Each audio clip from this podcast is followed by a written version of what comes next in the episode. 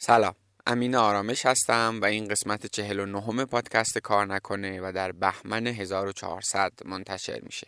کار نکن داستان زندگی آدماییه که با شغلشون زندگی می‌کنن. آدمایی که لازم نیست هی به ساعت نگاه کنن که کی کار تموم میشه و وقت رفتن به خونه و زندگی کردن می‌رسه. تو این پادکست در مورد مسیر شغلی آدم ها باشون حرف می‌زنیم در مورد شیوه فکر کردنشون در مورد آینده شغل ها و حرفایی از این دست. این قسمت بخش سوم از گفتگوی مفصل با محمد رضا شعبان علیه. اگه دو بخش قبلی این گفتگو رو نشنیدید پیشنهاد می‌کنم اول اونها رو بشنوید. و البته که فکر می‌کنم شنیدن این گفتگو به صورت کامل می‌تونه برای خیلی مفید باشه. پیشنهاد می‌کنم هر سه قسمت رو بشنوید یا داخل کانال یوتیوب کار نکن ببینید و البته حتما به دیگران هم معرفی کنید. بریم برای شنیدن بخش سوم گفتگو با محمد رضا شعبان علی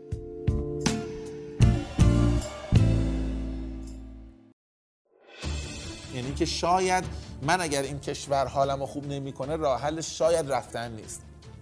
شاید عوض کردن اون ده تا آدمیه که 90 درصد وقت منو دارن به خودشون اختصاص میدن و می‌تونن حال منو بهتر یا بدتر بکنن.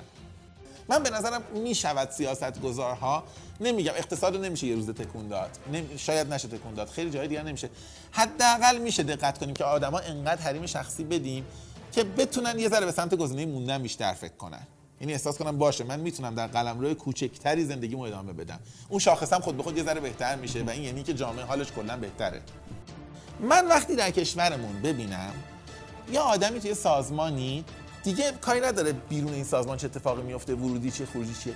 یعنی زیر پای من این میزه و صندلی من منه دیگه. من اینجا چی می‌تونم بخورم؟ من میگم سیستم مرده. ممکنه بمب منفجرش کرده کسی نفهمیده. ممکنه جنازه رو زمین افتاده کسی نفهمیده. این یه شاخص خیلی ارزشمنده. خب بریم سراغ یه موضوعی که فکر می‌کنم که دغدغه خیلی هست اینی که بالاخره قرار این مملکت اوضاعش چی بشه کلا. و با این سوال شروع کنیم که در مورد مهاجرت حرف بزنیم. به عنوان یه تصمیم هم. که بالاخره از ایران بریم نریم مهاجرت بکنیم نکنیم. نظر شما چی ببین من فکر کنم تقریبا جواب هممون شبیه هم باشه. یعنی حداقل من از گپ هایی که تو این چند وقته با هم دیگه زدیم دارم میگم. اولین چیزی که شاید بهش به نظر من باید اعتقاد داشته باشیم و هممون حداقل من فکر کنم ما داریم حالا اگه مخالفید بگید اینکه این تصمیم قاعدتا یک تصمیم ارزشی نیست یک تصمیم شخصیه. یعنی نمی‌شود گفت که یک گزینش یک سمتش بهتر از سمت دیگه است. می‌دونی؟ من فکر می‌کنم که یک مسئله که شاید سالهای قبل بوده این بوده که به یکی از این دو سمت بهای بیشتری داده شده. یعنی ما مثلا گفتیم اونایی که موندن خیلی کار عجیبی کردن اونایی که رفتن اصلا چرا رفتن می‌دونی؟ شاید در سطح ملی این, این شاخص مهاجرت واقعا معنای ارزشی داشته باشه. یعنی من به نظرم اگر تو دولت هستی اگر می‌خوای یه دونه single indicator داشته باشی یک تک شاخص که بفهمی درست داری میری یا نه میل به مهاجرت رو باید سعی کنی کم کنی. اونجا معنی ارزشی داره به نظر من. یعنی من اگر بشینم امروز دولت من همین یه شاخص رو پیگیری می‌کنم. هیچ چی دیگه نمی‌خوام. نه اینکه کیا مهاجرت کردن چون خیلی دوست دارم مهاجرت کنم که نتونم مهاجرت کنم. میگم مدام آمار بگیریم چند درصد مردم میگن کاش می‌شد مهاجرت کنیم. همه نیروهای کشور رو بسیج کنیم عدد کم شه. به نظرم همه چیز دیگه درست میشه خود به خود. بنابراین در سطح ملی به نظرم این معنای ارزشی داره. باید میل به مهاجرت کم بشه. خب؟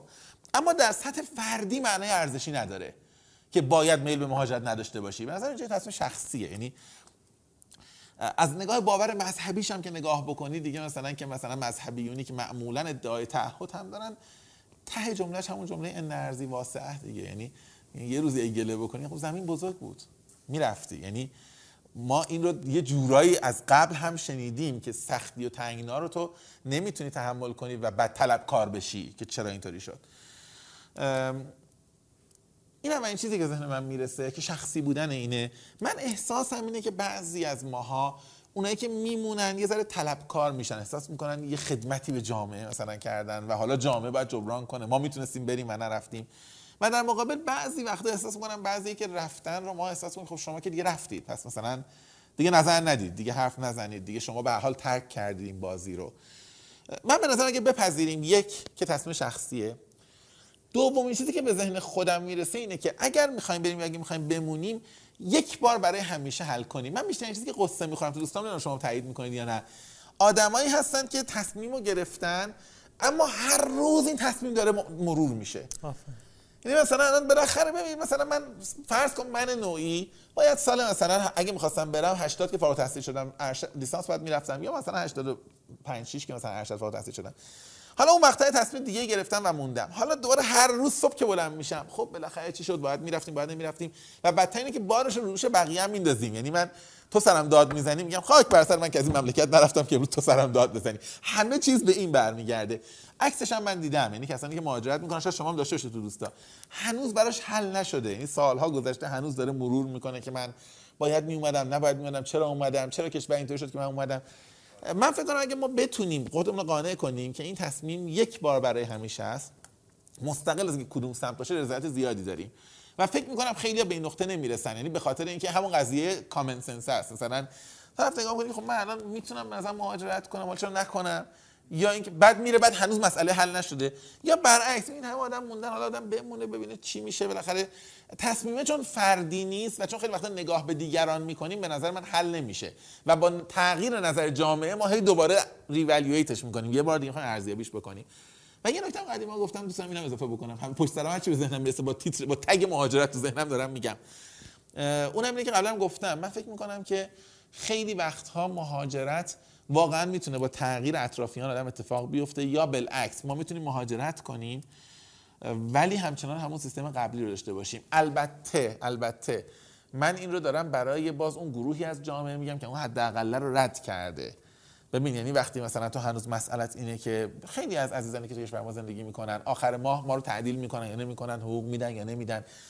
این جمله به نظر من چیزی غیر از عراجیف نیست که یک نفر بگه اطرافیان تو عوض کن همینجا معنی مهاجرت داره. نه عزیزم تو امنیت شغلی نداری تو آسایش رو نداری تو این کار نمی‌تونی بکنی. اما اگر حداقل ها رو داریم اون 10 درصد 20 درصد 30 درصدی که احساس می‌کنن اینجا دارن کاری انجام میدن. شرکتی دارن کارمند جایی هستن یه نقشی جایی دارن که به نظرشون یه زندگی باثبات داره. من به نظرم در کنار مهاجرت به تغییر اطرافیانم میشه فکر کرد. یعنی اینکه شاید من اگر این کشور حالم خوب نمی‌کنه راه حلش شاید رفتن نیست. شاید عوض کردن اون ده تا آدمیه که 90 درصد وقت منو دارن به خودشون اختصاص میدن و می‌تونن حال منو بهتر یا بدتر بکنن. من به نظرم به اینم فکر بکنیم. اگه ما یک کیس تصمیم گیری بهش نگاه کنیم به نظر چه اشتباهات رایجی توی این تصمیم گیری معمولا اتفاق میفته چیزی هست که به این با این سوال بخوای بهش اضافه کنی به حرفای قبلت؟ یکی گزینه‌های در دسترس. مثلا حالا که میشه apply کرد پس بذار apply بکنم یا برعکس حالا که فعلا هیچ راه حل ممکن نمیشه انجام داد من اینو کلا از گزینه‌هام خارج می‌کنم. یعنی من نه بر اساس ارزش ها و ترجیحم بر اساس اینکه الان چه کاری دم دستره. به نظرم شاید یکی از مهمترین اشتباهاش و یکی هم این که ناتوانی در تشخیص این که واقعا معیارها و criteria ی تصمیم گیری من چیه. من برام مهم دوری از خانواده یا نه؟ مهم نیست. اگه قرار برم اونجا هر روز بغض کنم اینا خب نرم. من آیا حاضرم سطح زندگیم تغییر کنه؟ ببین خصوصا برای آدمایی که یه از سن پا... از سنای پایینتر رد میشن مسئله است یعنی من باید به این هم فکر کنم. من اینو بارها شنیدم تو دوستانم و به نظر من بعضیا بی‌دقتی می‌کنن. ما بالاخره یه سطحی اینجا رسیدیم. مثلا من نوعی بالاخره وقتی مثلا یه بانکی میرم بالاخره اون رئیس شعبه اون کارمند شعبه یه لطفی به آدم داره محبتی می‌کنه. وقتی یه شرکتی میری بخیر آیا من حاضرم برم جای دیگری که مثلا ممکنه اون محبت رو نبینم اون لطف رو نبینم؟ آیا حاضرم داشته هامو کنار بذارم؟ من فکر کنم ندیدن اینها در ارزیابی ممکنه در یا رضایت ما رو از موندن کم کنه. یعنی من یادم بره که محمد رضا تو اگه اینجا موندی یه معادلات و محاسباتی داری یه. یه سری سرمایه های نامشهودی داری که موندی. اگه اینا رو نبینم نارضایتی پیدا می‌کنم. یادم میره که چی شد که موندم. یا برعکس اگه حواسم نباشه و برم و بعد ببینم اینا نیست ممکن اونور آزار ببینم. من میگم حداقل نامشهودها رو هم ببینیم. اینکه اینجا درآمد ما چند دلاره بیرون چند دلاره و اینکه اینجا مثلا چه اتفاقی میفته انقدر معیار کافی نیست برای تصمیم گیری. و ای کاش اون دوستانی که یه ذره حالا صاحب منصب هستن دارن حرف ما رو گوش میدن یا سیاست گذار هستن اینا بدونن که همه این بحثا وقتی که هی حریم شخصی آدم رو تنگتر می‌کنیم به چالش تبدیل میشه. می‌دونی؟ یعنی مثلا من نوعی واقعا الان دغدغه‌مه که اگر پس فردا مثلا قانون سیاست از انسان در برابر حیوانات مثلا چیز شه به این مجرم تبدیل میشم چون تو خونه گربه دارن خب؟ من دارم نمی‌خواد در کشوری زندگی کنم که مجرم باشم. وی پی هم دارم. خب مجرم یه جور دیگه مجرم. من هر روز به بعد یه صبح که بلند میشم به عنوان مجرم خیلی سنگین میدم میشم حالم بده. خیلی از آدما ممکنه به نقطه برسه که به خاطر فرار از بار مجرم بودن می‌خوان فرار کنن. من به نظرم می‌شود سیاست گذارها نمیگم اقتصاد نمیشه یه روز تکون داد. شاید نشه تکون داد. خیلی جای دیگه نمیشه. حداقل میشه دقت کنیم که آدما انقدر حریم شخصی بدیم که بتونن یه ذره به سمت گزینه موندن بیشتر فکر کنن. یعنی احساس کنم باشه. من می‌تونم در قلمرو کوچکتری زندگیمو ادامه بدم. اون شاخصم خود به خود یه ذره بهتر میشه و این یعنی که جامعه حالش کلا بهتره. به عنوان یه کیس دیگه تصمیم گیری که حالا داشتیم. من من مهاجرت یه چیزی بپرسم. کسی که تعلل داره واسه رفتن من خودم الان دارم به مهاجرت فکر می‌کنم. اینجا موندم. اگه بمونم یه جوری می‌خوام کار بکنم. اگه برم این کارا رو نمی‌خوام بکنم. چون می‌خوام برم تو کشور مقصد این کار رو انجام بدم. باعث میشه من نتونم یه بنای بزرگی بسازم. آره باعث به میشه من نتونم عمیق کار کنم. آره. یعنی هر کار سطحی دارم انجام بدم حالا اینو انجام بدم. من که دارم میرم. من در می‌فهمم. اینجا ساختن یا ارزش ها رو پیگیری کردن دیگه اصلا معنا. پیدا نمی‌کنه. آره. معنا پیدا نمی‌کنه. می‌دونم چی میگی. الان خیلی اینجوری هم. من دارم می‌پرسم یه پنج ساله دارم میرم. نگاه می‌کنی کار درست حسابی انجام نمیده. درست میگم؟ درست می‌فهمم؟ کامل می‌فهمم حرف تو. هیچی براش ندارم بگم سجاد. می‌فهمم و تلخه و این یک استی از جامعه است که بر باد میره. ببین این شاخص نمیشه اندازه گیری کرد. ولی فرض کن تئوریتیکلی میشه اندازه گیری کرد که متوسط افق زمانی تصمیم گیری آدم ها در کشور چقدره. مثلا سجاد میگه من به دو سال بعدم فکر می‌کنم چون ممکن می‌خوام مهاجرت کنم. من میگم من به مثلا 10 سال بعدم فکر می‌کنم. امین کاکامن میگه من مثلا به 30 سال بعدم فکر می‌کنم مثلا. امین آنوش میگه مثلا به یه سال بعدم. فرض کن در روی کاغذ این امکان وجود داشت که آدما دائما این عدد رو اعلام کنن. و فرض کن یه جایی میانگین می‌گرفتیم. من به نظرم اینم از اون دغدغه‌های کلانه که اگر بشود در کشور بهینش کردی عدد بره بالا هر یک روزش که اضافه شه کشور وضعیت بهتری داره.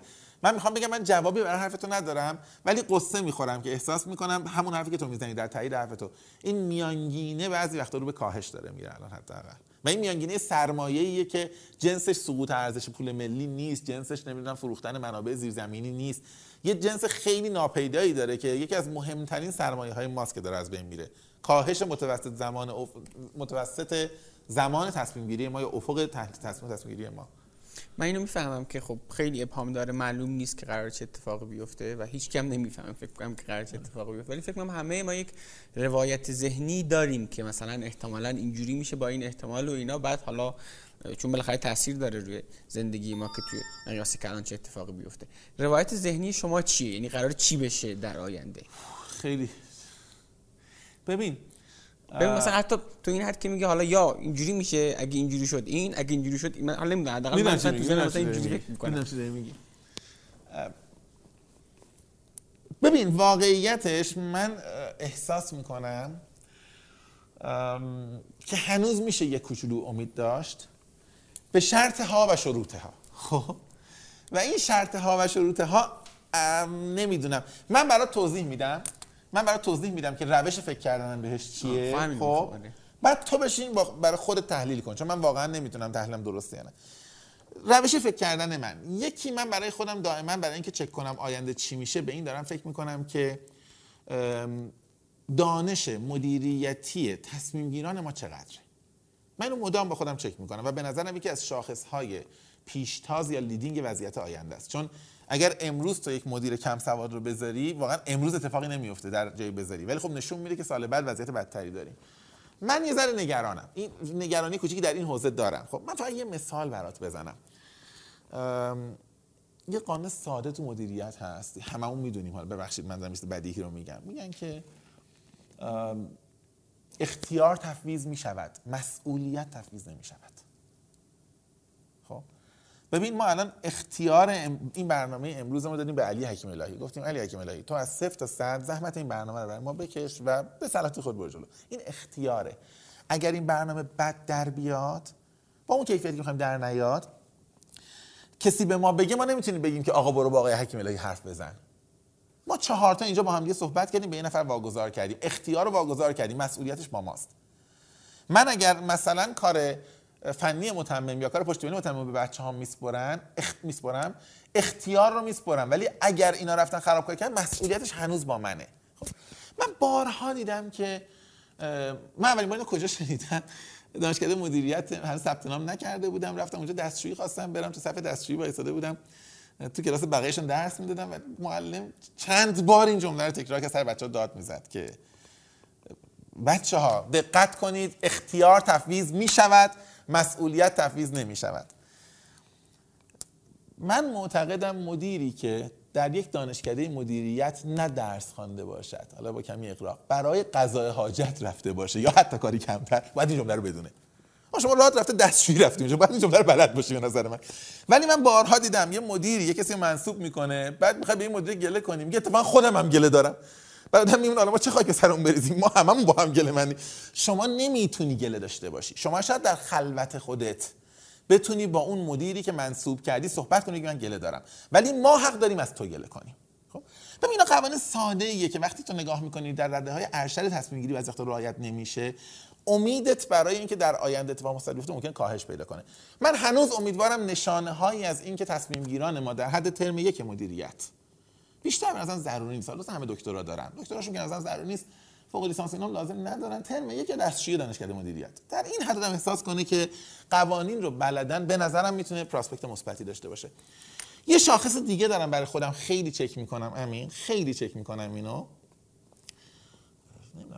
سجاد من برای تو یه بار راجع به مردن نوشته بودم. راجع به اینکه مردن تو سیستم های پیچیده چجوریه یا نمی‌دونم. اشتباه تو ذهنمه. اینو می‌دونید دیگه. سیستم پیچیده اونجا آفر اونجا نوشته بودم. مردن رو الان همه دیگه اینو می‌دونن. در یک سیستم پیچیده اصلا در بدن انسان نگیم هر سیستمی بدن انسان سیستم پیچیده است. مردن یک رویداد نیست یک فراینده. نگاه نکنید که پزشکی قانونی نگاه می‌کنه یا اصلا که دیگه میگن ساعت مرگ فلان بوده. مردن آغاز می شود در طی مدت زمان اتفاق میفته یه تعبیر خیلی جالبی که من توی کتاب پزشکی قانونی می‌دیدم خیلی جمله جالب بود. نوشته بود حتی بدنی که با بمب منفجر میشه هنوز حیات در بخش‌هایش ادامه داره. سلول زندگی اصلا نفهمیده. این سلول ممکن تا دقایق تا ساعت ها بعد داره زندگیشو انجام میده. در حالی که اصلا بدن متلاشی شده هیچی به هیچی بس نیست. بعد از مردن یه اتفاقی میفته بعد از اون لحظه که ما حالا میگیم مرگ بیولوژیک معمولا یه لحظه اعلام می‌کنیم. یه سری فرآیندها رو می‌دونیم دیگه. مثلا اصطلاحا میگن self invasion خود مثلا سلولا به خودشون عملا دارن حمله می‌کنن یا مثلا autolysis گمونم اگر بهش بگن. اینکه خود آنزیمای سلول سلول از بین می‌بره من کاری به این ندارم. یکی از فرایندهایی که وقت مرگ اتفاق میفته بعد از اینکه ما مردیم حالا تصویر دراماتیک ما داریم میگن رفتی تو مثلا تو قبل گذاشتنت مار و مور میاد میخوردت. ولی ما می‌دونیم بخشی از این ماجرا اینه که همون باکتریایی که توی روده ما بودن توی معده ما بودن و داشتن غذای بیرون رو هضم می‌کردن. یه نگاه می‌کنه خب غذا نیومد می‌دونی؟ ما وقتی چیزا حذف کنیم هر کی زیر پاشو نگاه می‌کنه میگه خب حالا فعلا همین بافت روده و معده که حتما همین رو شروع کنم هضم کردن. یکی از نشانه های مرگ در سیستم ها اینه که اون موجوداتی که قبلا داشتن از بیرون تغذیه می شدن و کارکرد مفید داشتن میگن خب من به زیر پای خودم نگاه کنم. من وقتی در کشورمون ببینم یا آدمی توی سازمانی دیگه کاری نداره بیرون این سازمان چه اتفاقی میفته ورودی چیه خروجی چیه. یعنی زیر پای من این میزه و صندلی من من دیگه. من اینجا چی می‌تونم بخورم؟ من میگم سیستم مرده. ممکنه بمب منفجرش کرده کسی نفهمیده. ممکنه جنازه رو زمین افتاده کسی نفهمیده. این یه شاخص خیلی ارزشمنده و من به نظرم من عدد ندارم ایدم ندارم ولی من مدام اینو با خودم چک می‌کنم. هر روز اداره ای که میرم یه وزارت خونه ای که میرم یه شرکتی که میرم با دوستام که حرف می‌زنم همش سوالم اینه که اینا به اون مرحله رسیدن که زیر پای خودشون رو دارن می‌خورن؟ یا نه هنوز زیر پا رو محکم نگه داشتن دارن سعی می‌کنن function و وظیفه واقعیشون انجام بدن. من نمی‌دونم ارزیابی شما چیه و الان رو با 5 سال قبل چجوری مقایسه می‌کنید؟ به نظرم جاش هم اینجا نیست فکر ولی میشه بهش فکر کرد به عنوان معیار. و به نظرم تک به تک به تک آدم هایی که یواشاش به زیر پاشون نگاه می‌کنن من تو این پست چی کار می‌تونم بکنم؟ من تو این چهار سالی که اینجا حق امضا دارم چی می‌تونم بخورم؟ من با این شرکتی که الان مدیرم 60 سال بعد نباشم چی کار می‌تونم بکنم؟ این یعنی سیستم نه سیستم. این یعنی اون جامعه دیگه وجود نداره مرده. خب اینکه چیز شد بیشتر فکر کنم. من دارم indicator میدم دیگه. حالا بشینیم بعد فکر کنیم. ببینیم مثلا. اول صحبت ها گفتی من یه خورده امیدوارم بعد الان اینایی که داری میگی بیشتر خیلی یعنی چی؟ جایی مثلا برای من معتقدم بمب منفجر نشده ولی این الان روی مثلا اتاق ICU این بدن. چی میگم؟ یعنی هنوز خوشبینم که شاید مثلا اتفاق دیگه بیفته. مثلا مدیر یه ذره تعجب می‌کنی. من دارم می‌بینم ابهام دیگه. آره خب پس من امیدم من امیدم اینه که مدیران ما یه ذره مدیریت رو به رسمیت بشناسن نه مدیریت سال 2022 خب؟ نیازهای ما 1890 ببین unity of command unity of direction هنری فایول 1890 1880 فکر کنم مثلا اینا گفته. یعنی قرن 19 هم گفته. خب؟ اینکه آقا یه آدم یه جا دستور بگیره اینکه یه سازمان وجود داشته باشه یه وظیفه که موازی کاری نباشه. ما اگر بتونیم جوری پیشرفت کنیم که در مدیریت به 120 سال پیش برسیم کشور به آباد میشه. چند سالم جلوتریم چند سال بعد می‌رسیم به 120 سال قبل. نمی‌دونم. من امیدوارم آرزوم اینه که بتونیم با پیشرفت زودتر به 120 سال قبل برسیم. خب من فکر می‌کنم سال 96 و از اونجا به بعدش یه نقطه عطفی بود که خیلی از ماها تا قبل از اون فکر می‌کردیم که این مشارکت سیاسی که داشته باشیم حالا به اندازه ای که حالا هر چند کم می‌تونه نقش داشته باشه توی سرنوشت آیندهمون ولی خب از یه جایی به بعد دیگه خیلی امیدمون کمتر و کمتر شد به این قضیه و بعد حتی محکوم شدیم که این خیلی تصمیم اشتباهی بود که همون موقع هم گرفته شد و اینا. یادم خارج ضبط هم حرف می‌زدیم گفتی که این می‌تونه موضوع جذابی باشه. از دیدگاه کیس تصمیم گیری بخوای به این موضوع نگاه کنی چون می‌تونه مسئله آینده اونم باشه دیگه. یعنی حالا با همون منطقی کنی گرفتیم در آینده چطور نگاه ببین همین من فکر می‌کنم که ما بیایم این تصمیم هم تو هم داری میگی اصلا به عنوان خارج از فضای سیاسی به عنوان یک تصمیم بهش نگاه کنیم شاید در اون درس داشته باشه. برای من یک درس مهم داره و به نظرم واقعا ارزش داره روش حرف بزنیم در چند دقیقه. ما سال 96 عده زیادی از مردم با آقای روحانی رأی دادن. خب؟ اون موقع دیتای ما چی بود روی میز؟ ما می‌دیدیم که یک برجامی برقرار شده یه ذره اوضاع اقتصادی رونقی پیدا کرده و احساس می‌کردیم که یه ذره تنش زدایی داره میشه در روابط بین المللی و نشانه های مثبتی رو میدیم که اوضاع خوبه و به نظر می اومد که روحانی حالا در اون مقطعی کارایی کرده. من میگم ببین فرض کن در همون سال 96 و نمی‌دونی که بعد چی میشه نمی‌دونی کشور به کجا می‌رسه نمی‌دونی ترامپ چی کار می‌کنه نمی‌دونی روحانی در برابرش چه کار خطر و غیره. من معتقدم سال 96 تصمیم درست رأی دادن به روحانی بود. برای کسی که خواست رأی بده. حالا که رأی نده مثلا بحث پیچیده تریه. الان بزنیم وسط دیگه خیلی بحث بشه. رأی دادن به روحانی تصمیم غلطی نبود. خب؟ ما بعدا داده هایی به دست آوردیم که ناراحتمون کرد. خیلی زیاد. آقای روحانی مشخصا کاملا جمعه شبا با plugin ی update می‌شد. یعنی شنبه صبح که میومد یا version جدیدش release می‌شد. آقای روحانی خیلی جاها من ما به نظر خیلی از ماها مدیریت مدیران داخلیش به اندازه کارگزاران خارجیش قوی نبودن. آقای روحانی شاید مثلا کشور رو معطل کرد واقعیتش به خاطر در واقع نتایج بیرونی فرآیند داخلی متوقف کرد. آقای روحانی به عنوان کسی که به عنوان یه آدم وقتی می‌خواستن فوشش بدن می‌گفتن لیبرال و نئولیبراله. یکی از چپترین اقتصادهای کشور رو به زولبیا دستور دادن که قیمتش باید چقدر باشه در یعنی در دوران کمونیسم شوروی هم چیزی نبود که به زولبیا دستور بدن تو در محرمتون چقدر باش. و من حتی تیچ یادمه که افتادن مرغ حق تردد بین تهران و کرج ندارن. یعنی اگه کشور دیگه باشه فکر کنم مثلا مرغا ما اینجا جاده هایی داریم مرغا با هم گله مثلا میرن و میان. و منظور این بود که الان مثلا برای کنترل قیمت ها مرغ مثلا وانت جا بشه. اینا دیگه مثلا می‌دونی می‌خوام بگم ایشون حالا جدا از این که کشور رو خیلی خراب کرد خودش رو خراب کرد. باعث شد که اصلا این تصور مردم از اقتصاد آزاد هم خراب بشه. به خاطر اینکه چپترین کارا رو انجام داد و فوشش هم می‌دادن می‌گفتن این لیبرالای عوضی مثلا. و لیبرالیسم مردم الان تصورشون اینه که لیبرالیسم همینه که زولبیا رو تاریخ اعلام بکنن و مثلا مرغا تردد نکنن اینا. حالا من همینا درست اما اینها رو ما بعدش فهمیدیم. تصمیم 96 با این data ها نبود. ما با data یی که از 92 تا 96 داشتیم تصمیم گرفتیم. من چرا اینقدر اینو است... بعد اینو می‌خوام بگم که من خیلی برام عجیب بود. یه سری سلبریتی هایی که تو اون مقطع اومدن حالا حتی سلبریتی به هر حال like می‌خواد کامنت می‌خواد follower می‌خواد. سلبریتی سوار موج باید بشه. نباشه سلبریتی نیست. دیگه بهش میگم متفکر خب؟ سلبریتی که موج افتاد ما معذرت می‌خوایم از سال فلان. خب؟ تصورشون چی بود؟ مگه ما فکر می‌کردیم به اینا وحی شده؟ که مثلا بگم ببخشید پیام وحی رسید ما اشتباه به شما گفتیم. آدم هایی بودن که بر اساس data ی 96 تصمیم گرفته بودن. و چرا از تصمیم درستی که به نتیجه غلط رسید عذرخواهی کردن؟ ببین من کاری به سیاست ندارم. من می‌دونی ترسم از چیه؟ ما این الگو و این pattern زندگی شخصی.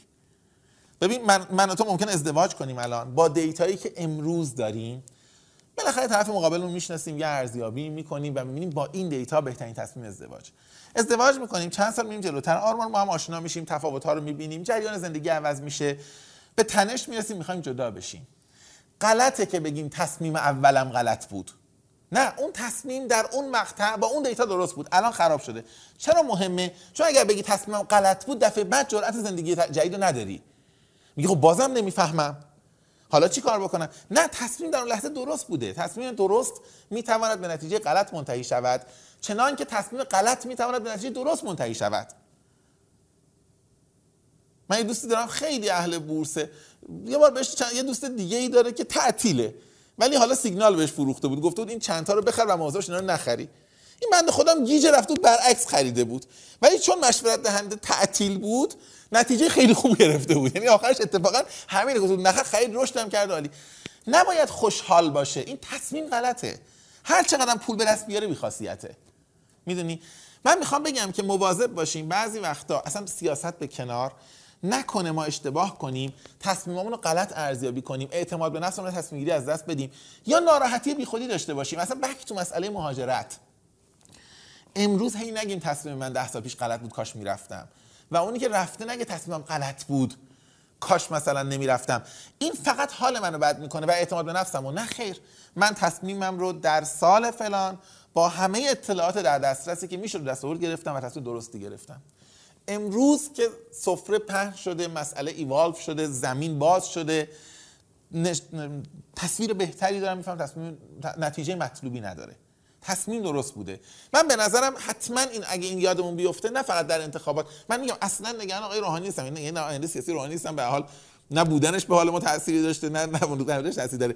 ولی نگرانم اگر این الگوی قضاوتی که ما در یک انتخاب عمومیمون نشون دادیم در زندگی شخصیمون بتونه رو شغلمون رو مهاجرتمون جایی تاثیر بذاره. الگوی الگوی غلطیه. خب با این شرایط که خیلی هم آینده حداقل ابهامش خیلی زیاده و ما از مشارکت سیاسیمون حالا به, یه سری نتایج رسیدیم. خب حالا چقدر پیگیر باشیم که حالا چه کارهای دیگه ای توی مقیاس کلان میشه انجام داد. هم این هم این که حالا اساسا چقدر اخبار رو دنبال کنیم. یعنی بالاخره ما تو این کشور داریم زندگی می‌کنیم و بالاخره یه سری اخبار مربوط به این کشوره. چقدر اینا رو دنبال کنیم؟ چون به اون داستان مشارکت سیاسی هم یه خود چیز دیگه مرتبط دیگه. یعنی اگر آگاه باشی اگه بخوای کاری بکنی مثلا من راجع به اینکه چقدر در مقیاس کلان میشه کاری انجام داد واقعا ایده ای ندارم. واقعیتش. یعنی به خیلی فاکتورهای دیگه برمیگرده. چقدر ابهام می‌تونی تحمل بکنی؟ چقدر جا داره در منابع مالی و زمانی چقدر جا داری؟ چقدر حاضری یک زمانی روی ارزشات معامله بکنی؟ چون ممکنه یک کار خیلی بزرگی بکنی در نقطه‌ای برای حفظ این business مجبور شی از اصولت کوتاه بیای. چقدر حاضری این کارو بکنی و چیزای دیگه. رو نظری ندارم. روی اخبارم واقعیتش حس می‌کنم این تصوری که میگن اخبار رو دنبال نکنی تا خیلی مطلق. یه ذره مال مثلا اروپا و نه حتی همه اروپا مثلا اسکاندیناوی اروپای شمالی اینجور جاهاست. من یه دوست من توی جمع اتریشیا بودم مثلا تو مال ده سال پیشه. بعد حرف رئیس جمهورشون شد گفتم راستی رئیس جمهورتون اسمش چی بود؟ خدا بگم من خبر دیده بودم. به روبرو نگاه اسمش چی بود؟ اسمش چی بود؟ بعد به ما گفت اسمش چی بود؟ چهار نفر دوره میز هیچ کس نمی‌دونه رئیس جمهورشون چیه می‌دونی؟ بعد فکر مسخره دارن می‌کنن. نم هیچ کس نمی‌دونه توی رستوران بودیم بالاخره از میز بغلی پرسیدن یکی از بغلی پرسید بالاخره گفتن رئیس جمهور فلان یه گوش دادن مثلا اسم رو درست تشخیص ندادن. اصلا نمی‌دونستن کی اونجا نشسته. برای می‌زنه عجیب بود. ولی بعد فکر کردم خب ببین برای چی باید فالو بکنه؟ چه ربطی بهش داره؟ یه دعوایی بین سیاستمداران نه اوضاع خیلی بهتر می‌شود با یه رئیس جمهور نه خیلی بدتر. خب چنان که ما الان در بعض از وزارتخونه ها دیگه اسم وزیرا رو بلد نیستیم. یعنی می‌دونیم اوضاع قرار نیست بهتر یا بدتر بشه. دیگه بیخیال شدیم. ولی رئیس جمهور هنوز امید داریم. یعنی میشنویم من می‌خوام بگم که ببین در یک جایی که توسعه پیدا کرده ثبات وجود داره کمی ساستینبله دور بودن از خبرها به طور مطلق قابل اجراست و قابل درکه. من به نظرم در ایران کمی شعاریه. اما به نظرم میشه اینو محدود کرد. میشه سورس های خبری بهتری رو دنبال کرد. ما متاسفانه تو ایران حداقل حد نگاه محدود من. من سورس خبری حرفه‌ای ببین مثلا تو ذهنم نیست که بخوام بگم همه اخبارش حرفه‌ایه. ببین مثلا تو نیو... مثلا وال ژورنال که می‌خونی اصلا خبر مربوط به کشور ما نیست خب؟ می‌خونی اصلا فکر کردن یاد می‌گیری. چقدر جالب مثلا از این زاویه می مثلا نگاه نکرده بودن خب؟ گاردین می‌خونی گاردین چپه خب؟ ولی باز می‌خونی حتی که قبول نداشته باشی یه مدل فکر کردن می‌بینی. ولی مثلا اینجا اصلا هیچی نمی‌فهمی. یعنی من مثلا یه سایت اصلا اسم نبرم که سایت خبری مطرح ماست. فکر کنم چهار تا مترجم گذاشته. امروز نگاه می‌کنی از یه از این نشریه فار لفت کاملا چپی مطلب گذاشته. فردا از این نشریه کاملا فار رایت مثلا تو آمریکا مطلب گذاشته. پس فردا این المیادین رفته. پس اون فردا یه نقل قول هم مثلا از یه جا دیگه ترجمه کرده. یه روز دیگه هم یومه. تو خش نمی‌فهمی. با بالاخره من چه خواهی سرم بریزم؟ اینا کمش برعکس هم بود. تا هم حرف بزنی میگن ما وظیفمون اطلاع رسانیه. قضاوت با شماست. خب اگه قضاوت ما خودمون میریم می‌خونیم دیگه. ما فرض اینه که شما یه پله آخر ما نشریه شما انتخاب کردیم یه پایه قبول داریم و شما باید انتخاب کنید. من می‌خوام بگم خیلی از نشریات ما پیگیری خبر نیست که در ذات خودش بده. ما نشریات حرفه‌ای خبری نداریم که پیگیریش آموزنده باشه. خب با این واقعیت حالا ما چیکار با این واقعیت من به نظرم من باشم سعی می‌کنم که خبرها رو دیر به دیر پیگیری بکنم. از نشریات رسمی تر استفاده بکنم که فقط فقط تیتر خبر بدن. من ایرنایسنا نگاه می‌کنم. این تیتر خبریه که بالاخره تیتره نیوترال هم هستم تا دارم میگن. و آدم ها رو پیگیری می‌کنم. تحلیلگرانی که ممکن امروز در این نشریه در نشریه. ولی فکر می‌کنم تحلیلش بهم کمک می‌کنه. من بیشتر تحلیل خبری برام جذابه تا خبر. به اندازه که بشه. اگه خبره به نظر من نیوز سایکل یه چیزی میاد بالای مدت هم میره میشه پیگیری نکرد. بسیار خوب. در سیانت چی میشه به نظر شما؟ توجه که خیلی هم تحت شاه قرار میده. اصلا کل کار ما رو حالا علاوه بر این که روی آزادی اجتماعی اصلا ممکن اثر بده ببین من راجع به سیانت انقدر هممون نق خب من فقط دلم می‌خواد در چند تا جمله چیزی رو بگم. خب نمی‌دونم چقدر موافقید با من یا نه. من قالب مردم می‌بینم طرح سیانت رو اینطوری نگاه می‌کنن که میگن مردم ناراضی میشن مواظب باشید این حق مردم معاش مردم یه سری حرفای اینطوری زده میشه. من نمیگم غلطه. من بالاخره به عنوان آدمی که تو این کشور یه وبسایت فعال دارم با گوگل دارم ترافیک می‌گیرم social media می‌شناسم قطعا مثلا منم می‌فهمم اینو مسئله است. اما این نگرانی دیگه دارم. من میگم رسانه ها خب چشم و گوش دولت ها هستند نه زبان دولت ها تو رسانه است. تو کجا می‌خوای یه نظرسنجی واقعی بکنی؟ ببینی میزان رضایت مردم کم شده زیاد شده. reaction مردم به خبرها چیه؟ تو کجا می‌خوای ابزاری داشته باشی تا باگ ها فسادهای موردی اتفاقای بعدی که میفته رو بفهمی؟ اگر رسانه ها نباشن. خب؟ من باشم من اگر مسئول اون کشور شعبان آباد باشم مخالف هر کسی هم که خود چشم من و گوش کر کنه یا کور کنه. اما متاسفانه چون بعضیا رسانه رو زبان حاکمیت می‌دونن خب احساس می‌کنن محدود کردن راحت تره صداهای دیگه قچ صدای ما راحت تر به گوش بقیه برسه می‌دونی؟ من نگرانیم اتفاقا برای مردم نیست. می‌دونم مردم آسیب می‌بینن از ترسیانت من اگر در بال در سطوح تصمیم گیری ارشد نشسته بودم نگران بودم که چه ایده ای بوده که می‌خوان گوش و چشم من کر بشه. و من این داده چجوری دست بیارم؟ هر روز بشم نظرسنجی تلفنی کنم بگم شما راضی نیستید دیتای ولید به دست میاد. کجا بپرسم؟ یه همچین منبع ارزشمند رایگانی که به عنوان رسانه های اجتماعی به عنوان موتورهای جستجو به عنوان پلتفرم های اسمایی هم دارن که من هیچ وقت یاد نگرفتم خدمات دهی پایه چی چی هر هر چی. این ابزار ارزشمند رو کی می‌خواد بگیره؟ چرا باید یه تشویقشن بگیرن؟ یعنی با این استدلال می‌خوای بگی که احتمالا این کارو نخواهند کرد؟ من میگم هر کس این کارو بکنه تیری در زانوی حاکمیت می‌زنه. ای کاش نزنه. آها. با این توضیح اضافه احتمالا که معلوم هم نیست دیگه. اینقدر مثلا ابهام زیاده که اصلا معلوم نیست قرار چی باشه آره نمی‌دونم. اما امیدوارم این تیش لیک نشه.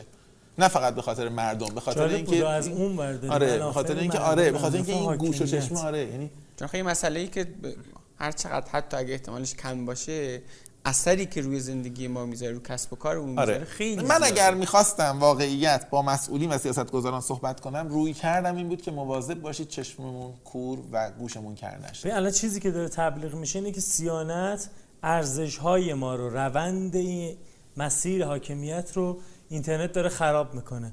حرفی که محمد رضا می‌زنه اینه که اینترنت اتفاقا به تو ابزاری برای شنیدن و دائما چک کردن نبض جامعه داره میده این رو ازت نگیرن. این ازت نگیرن. آره. چون بخاطر اینکه بعد که پلتفرم شخص داخلی باشه احتمالا دیگه این محدودیت ها وجود داره مردم ملاحظه می‌کنن خیلی داده ها به اشتراک گذاشته نمیشه data ی valid از بین میره. خیلی خطرناکه. در دنیایی که امروز برای یه دونه یه بیت data همدیگر تیکه پاره می‌کنن. در دنیایی که مثلا چین معتقده که من می‌خوام AI superpower باشم که یه ذره data رو بیشتر آنالیز کنم از آمریکا و جلو بیفتم این که ما بگیم خب باشه. یه pool of data وجود داره که خیلی data ش خب این استخر رو زیرش خالی کنی فعلا آبش بره. من متوجه نمیشم. آفرین. البته فکر کنم همه اینا با فرض این که حداقل از هوشمندی رو توی دوستان ما لحاظ کرد. قطع کردنش هوشمندانه است. آره ولی خب توی ما اگر ما اگر به سمت مدیریت 1890 بریم حل میشه می‌دونی؟ بارها نشون دادن که این حداقل هوشمندی نه حالا من من, من هنوز خوشبینم که یه دی بتونن دلسوزانه این رو بگن. مردم زینف بشن و بی خودی هم چه اتفاقی نیفته. من هنوز خوشبینم در این مورد خاص بسیار خوب. مرسی برای این تیکه. در مورد این خبره بخونم چون محمد رضا که می‌خونه بقیه هم می‌خونن. خبر چطور؟ ناامیدت نمی‌کنه یورو عمل کرده تاثیر منفی نداره. با همین استدلالایی ناامید می‌کنه. خبر ناامید می‌کنه. چون مردم الان دائما دارن خبر شکل خبر ناامید می‌کنه با این سطح سیاسی که تو کشور ما. می‌کنه. من به نظرم چرا دارم میگه نمی‌کنه؟ من یه وقتی خیلی بی‌حوصله میشم. خودم خیلی زیاد بی‌حوصله میشم. یعنی اصلا نگاه می‌کنم میرم مثلا اولویت جابجا شده است جابجایی مثبت منفی اشتباه می‌کنن. یه جایی این همین ماجرا. من سیانت مثبت منفی اشتباه می‌بینم. یعنی اومدن سیانت کنن یه اتفاق عجیب برعکس داره میفته نه من ناامید میشم. من فقط روشی که همیشه دارم اینه که این ناامیدی رو منتقل نمی‌کنه. یعنی من میگم که اگر من حالم بده دلیل نداره منتقل بشه. یعنی کمکی نمی‌کنه. به خاطر همین حالم بده یه ذره خودم سکوت می‌کنم دوباره میام حرف خودم می‌زنم کارام می‌کنم و به نظرم این جریان ناامیدی رو هر چقدر بهش تن نزنیم بهتره. خودم تحمل می‌کنم. نه تاثیر می‌ذاره رو پرفورمنسم روزایی شده که مثلا یه رفتار تصمیمی که مثلا مسئولین خصوصا سیاست گذاران تصمیم گیرن می‌گیرن تا شب میشینم مثلا راه میرم. فقط راه میرم. چه جوری حساب کردید؟ مثلا کدوم منطق؟ ولی خب اهل این نیستم که هی بنویسم و نق بزنم. چون معتقدم که ممکن اثر مثبت نداشته باشه و اگر نداره گفتن چیزی که سازنده نیست. حال بقیه رو بدتر می‌کنه. خب دیگه داریم می‌رسیم به آخر. حالا هر سوالی مونده. آره من روی هم رفته. آره. میزیم رو هم من یه سوالی که حالا از قسمت قبل موندش خیلی دوست داشتیم مطرح بشه اون بحث disrupt شدن فضای آموزش کلا دنیا بودش. که اینکه آیا واقعا این اتفاق افتاده توی چون که الان یه خورده مد شده لغت disrupt برهم زننده آره. و اینا. هر کسی می‌خواد یه خورده fund بگیره میگه من دارم disrupt می‌کنم. آره بعد آیا واقعا این اتفاق افتاده و اگر آره متمم چه نقشی داشته؟ ببین من فکر می‌کنم که در هم که تو میگی مد شده من فکر می‌کنم که دیسراپت اساسا یک اتفاقیه که رو به عقب میشه دیدش نه رو به جلو. یعنی کسی رو من به خاطر نمیارم. بگه سلام به نام خدا من اومدم با کمک مسئولین و حمایت دولت و وام هایی که می‌خواد بدید دیگه از فردا ان بسم الله دیسراپت کنیم بریم جلو. خب؟ شاید تو کشور ما بشه ولی تو دنیا نیست. اتفاقا کسانی که واقعا disrupt کردن market ی رو به هم زدن یا صنعتی جابجا کردن اصلا چنین ادعایی نداشتن. یعنی مثلا تو وقتی Airbnb رو می‌بینی هیچ وقت ادعاش نبوده ما اومدیم disrupt کنیم. بعد که خیلی رفته جلو هم نگاه کن اصلا ساختار صنعت عوض شد. تو همین کشور خودمون مثلا نمیگه حالا اوبر اسنپ نیومد روز اول حداقل همچین شعاری بده. ما نشنیدیم حداقل public نشنیدیم خب؟ اسنپ کارش انجام داد و همه فکر همه چی میشه بعد از این مدت احساس کردن خب آقا عوض شده انگار. یعنی دیگه پدر مادرای ما فهمیدن که انگار اصلا تعریف دیگری از تاکسی به وجود اومده. آمازون رو تا نگاه کن. مثلا آمازون زمانی که کتابو شروع کرد خیلی جالبه. تاکید خودش بود که من بوک استورم. که حتی خیلی جالبه. نمی‌دونم تحقیق کردی یا نه. بارنز نوبل رفت شکایت کرد. و تو که از این نبرد و اینا تعریف شاید تعریف کردش من نیده باشم. شکایت گفت من گله دارم. اینا اصلا بوک استور نیستن نه بوک بروکرن دلال کتابن. چون کتاب رو نمی‌گیرن انبار کنن که استور شده باشه. و همینه که دارن ما رو ورشکست می‌کنن. اینا میرن کتاب کتاب فروش می‌گیرن به مشتری تحویل میدن. آمازون عوض کرده بود بازی رو. اما حاضر نبود بگه من عوض کردم. اون من bookstore م اینا bookstore من bookstore مثلا چنین ادعایی نداشت. وقتی که disrupt شد تازه همه بقیه اعتراض کردن که شما disrupt کردین آمازون نه ما کاری نکردیم. ما داریم ما کتاب فروشی. یعنی disruptor های بزرگ دنیا اصلا خیلی حرف نزدن. گوگل سالیان سال ادعا می‌کنه نه بابا ما که کاری نکردیم ما داریم تو کار عادیمون انجام میدیم بقیه هم هستن. میترسن مثلا قوانین antitrust پدرشو در بیارن. مدام تاکید می‌کنن اتفاقی نیفتاده خبری نیست. یه ذره من می‌خوام بگم که عجیبه که بخوایم حرف بزنیم. بنابراین امروز با نگاه رو به گذشته به نظر نمیاد disruption عجیبی در آموزش اتفاق افتاده باشه. خب؟ اگرچه می شود حدس زد در آینده با اومدن تکنولوژی مختلف disruption اتفاق بیفته. بالاخره ما الان آموزش های آنلاینمون هم تقلید زیادی از آموزش های فیزیکی عملا. اما من پیشن... من حرفم اینه که حالا متمم که اصلا هیچ خیلی کوچیکه ولی هر کس دیگه هم این واژه رو به کار ببره من کمی با دیده تردید بهش نگاه می‌کنم. میگم شما کارتون رو بکنید بعدا بذارید بقیه بگن دیسراپت شده. این حرفا نه اینکه من بزنم حالا من که اصلا کاری نیستم. مثلا پیتر هم تو کتاب زیرو تو نگاه کنید اصلا یه چپتر داره که میگه واقعا نگید دیسراپت ول کنید کارتون رو بکنید. این یعنی می‌خوام بگم اونایی که جهانم عوض کردن طرف مثلا سرمایه گذاری خرده ریزش هم مثلا توی ده تا شرکت مثل گوگل و فیسبوک و نمی‌دونم اسپاتیفای و ایر هم فکر کنم حتی Founders Fund سرمایه گذاری کرده و خیلی جای دیگه است. الانم پروژهش اینه که longevity مثلا اینکه پیگیری بکنه که مثلا عمر بشر زیاد شه هنوز میگه که نه هنوز اتفاق ما که کاری نکردیم می‌دونی؟ من تعجب می‌کنم اونی که مرگ مرگو حذف کنه میگه نه disruption اتفاق نیفتاده. ما اینجا مثلا یه کلاس آنلاین داریم از 45 دقیقه یه ساعت افزایش زمانی ما رو عوض کردیم. یه ذره تنظامیزه به نظر من. من اینطوری می‌فهمم بشه این رو به عقب می‌فهمم نه رو به جلو. پلن نمیشه براش ریخت. ما آمده ایم که دیسراپت کنیم. اشاره به تکنولوژی کرد که ممکنه بیاد و باعث بشه که تغییرات اتفاق بیفتن حالا زیر مجموعه اون حالا نمیشه نمی‌دونم بشه توی اون حوزه توی اون کتگوری قرارش داد یا نه. محتوای هوشمند بودش که متمم خیلی یه زمانی رفت به آره. سمتش و الان اونقدر دیده نمیشه این داستان. آره. ما محتوای هوشمند رو حذف نکردیم کمرنگ هم نکردیم. ما بردیمش تو کتگوری شایتک. تکنولوژی های شرمگین. یه بارم راجبش اتفاقا توی متمم این لغت رو من نوشته بودم. گفتم یه زمان مثلا بنزای قدیم شما دقت کنید بنزای قدیم بنزای دهه 90 و اینا. پر دکمه بود. مثلا تلفن مثلا می‌خواستی بزنی همه صفر تا 9 همه اینا بود. اصلا هم حال می‌کرد. داشبورد رو می‌دید انواع اصلا دکمه ها الان دیگه این تکنولوژی پنهان شده. تلفن وجود داره تماس وجود داره. اونقدر دکمه و پنل نمی‌بینی. و خیلی جای دیگه هم داره اتفاق میفته دیگه. ذات حذف شدن در واقع بیرونی. ما اولش که درست کرد یعنی یه ذره که dynamic کردن متمم. حالا هوشمند مثلا لغت خوبی نیست بخاطر اینکه الان نمونه‌های هوشمند هر تو کشور ما هر چیزی که خنگمنده چی باید بگیم؟ حماقتمنده بهش میگن هوشمند خب؟ فیلترینگ هوشمند داریم مدیریت ترافیک هوشمند داریم. زمان کرونا که اصلا ترافیک هوشمند رو شبا کنترل می‌کردن. بعد انقدر هوشمند شده بود هیچ کس معلوم نبود که کی اینو تایید کرده. نیرو ما که نمی‌دونیم. دولت ما هم نمی‌دونیم. هیچ کس معلوم نبود که کی این سیستم هوشمند رو مدیریت می‌کنه. بگیم dynamic و پویا. ما زمانی که شروع کردیم خیلی هیجان داشتیم براش خیلی زیادی به روی طرف می آوردیم. مثلا میگم ما زمانی که شما article رو می‌خونید همیشه ثبت می‌کنیم که چه زمانی از روز کی داره چه article ی می‌خونه. می‌خوام هم pattern کلی بچه ها رو بدونیم هم آدم به آدم بدونیم شب می‌خونه روز می‌خونه بچه ها کی می‌خونن. تاثیر می‌ذاره روی زمان منتشر کردن مطالب و خیلی کارهای دیگه. خب این به درد ما می‌خوره و نتیجه شما باید تو زمان پابلش کردن ببینید. یا روی اینکه مثلا ساعتی که می‌تونید تصادفا این مطلب خوبی هست مثلا. دلیل نداره انقدر تو چشم طرف بکنیم. قدیم هیجان زده بودیم. گفتیم حالا که ما زمانو فهمیدیم تو جمله بندی ها نشیم دست دست می‌خونیم و الان که چهارشنبه شب شما دارید مطلب رو می‌خونید اینم بهتون بگیم. می‌دونی؟ می‌خوام بگم این یه ذره نابلد بودن و هیجان زده بودن ما بود. اینکه دلیل نداشت انقدر بگیم. می‌دونی؟ و خیلی کارهای دیگهمون. ما مثلا هنوز که هنوزه مثلا وقتی درس سئو ما رو می‌خونی یا جای دیگه می‌خونی اونی که رو موبایل می‌خونه تکست متفاوتی می‌بینی رو خیلی از درس‌ها. ولی اون که بسته اینکه راجع موبایل حرف می‌زنیم مثلا اون که دسکتاپ می‌خونه متن دیگه ای داره می‌بینه. یا خیلی جاها ما هنوز که نظر بسته علاقه مندی ها داریم مثالای درس ها رو جابجا می‌کنیم. یا بچه هایی که بعد از این مدت برمیگردن مثال دیگه ای تو درس می‌بینن. قبلا ما همش می‌خواستیم اون بالا بنر بزنیم دوست عزیز دقت کن یه مطلب اضافه داریم بهت نشون میدیم. هم هم نشون داد زیادی ذوق زده ایم هم حال افراد رو بد می‌کردیم مثلا یه جا به یکی نشون می‌دادیم بعد طرف ایمیل می‌زد ببخشید من فلان درس که رفتم مطمئنی چیز اضافه ای نداشته به من نشون بده؟ و ما میدیم نارضایتی داره درست میشه. بعد احساس کنیم خب تکنولوژی باید shy باشه باید خجالتی باشه. پشت صحنه باید باشه. ما الان حفظش داریم می‌کنیم. خروجش رو توی engagement توی رضایت بچه ها توی مشارکت در تمرینات توی تمدید اعتبارات داریم می‌بینیم. بدون اینکه لازم باشه اینقدر مستقیم داد و هوار کنیم. من اینو به ناشی بودن خودمون در طراحی اینترفیس متمم برمیگردونم. خب حالا خورده فضا رو عوض کنیم.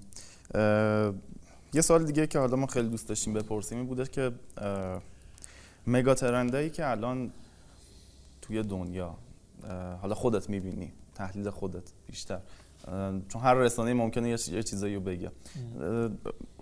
حالا توی مثلا اجتماع توی اقتصاد تو هر جایی مگا ترندایی که می‌بینی بیشتر چی هست الان؟ خیلی واقعیتش اینه که من آدمی نیستم که اینو بفهمم و در حدی که چهار کتاب خوندم دیدم به ذهنم می‌رسه. من به نظرم یکی از مهمترین مگاترندهایی که میشه بهش نگاه کرد کم رنگ شدن قدرت دولت ها و پررنگ شدن قدرت شبکه هاست. خب؟ به خاطر همین بود یه دوره کتاب کانکتوگرافی پاراکرانا رو توی روزنوشته ها می نوشتم ازش. البته بعدا یه کتاب پیدا کردم قدیمی تر ولی بهتر. یه کتاب به اسم ساورن ایندیویدوالز یا افرادی که خودشون نمی‌دونم چیا ترجمهش کرد خودشون نگاه قدرت حاکمیتی دارن چون ساورن قبلا برای کشورها به کار می‌رفت. 1997 نوشته طرف. اسم نویسنده اصلا یادم نیست ببخشید. ولی خیلی نظرم بهتر از کتاب پاراکخاناست توش داره توضیح میده که ببین سال 97 میگه مهمترین قانون یک اینه که توضیح شدگی در دنیا داره میره بالا. و میگه من فکر می‌کنم در دهه های بعد ما باید پول بی صاحب ببینیم. بیت کوین هنوز نیومده هیچ نیومده بوده. بعد تو می‌خونی میگی این کتابو نه محال اینو بعدا نوشتن قیافش شبیه گذاشته کردن. میگه اصلا باید پول توضیح شده بیاد. تکنولوژیش رو نمی‌دونیم آره. ولی نمیشه بانک مرکزی نگاه کنیم و ترید رو این زیاد میشه حتما اگر بیاد. چون یه امید دارن. آمادگی عمومی هست که از دولت ها مردم فاصله بگیرن. بعد هی نگاه می‌کنی خب این خیلی درست نوشته. حوزه های دیگه هم نگاه می‌کنی مثلا می‌بینی کتاب جالبیه و ایدهش خلاصه اینه که ما به جای جهانی با 200 دولت داریم به جهانی با چند میلیارد خورده دولت می‌رسیم.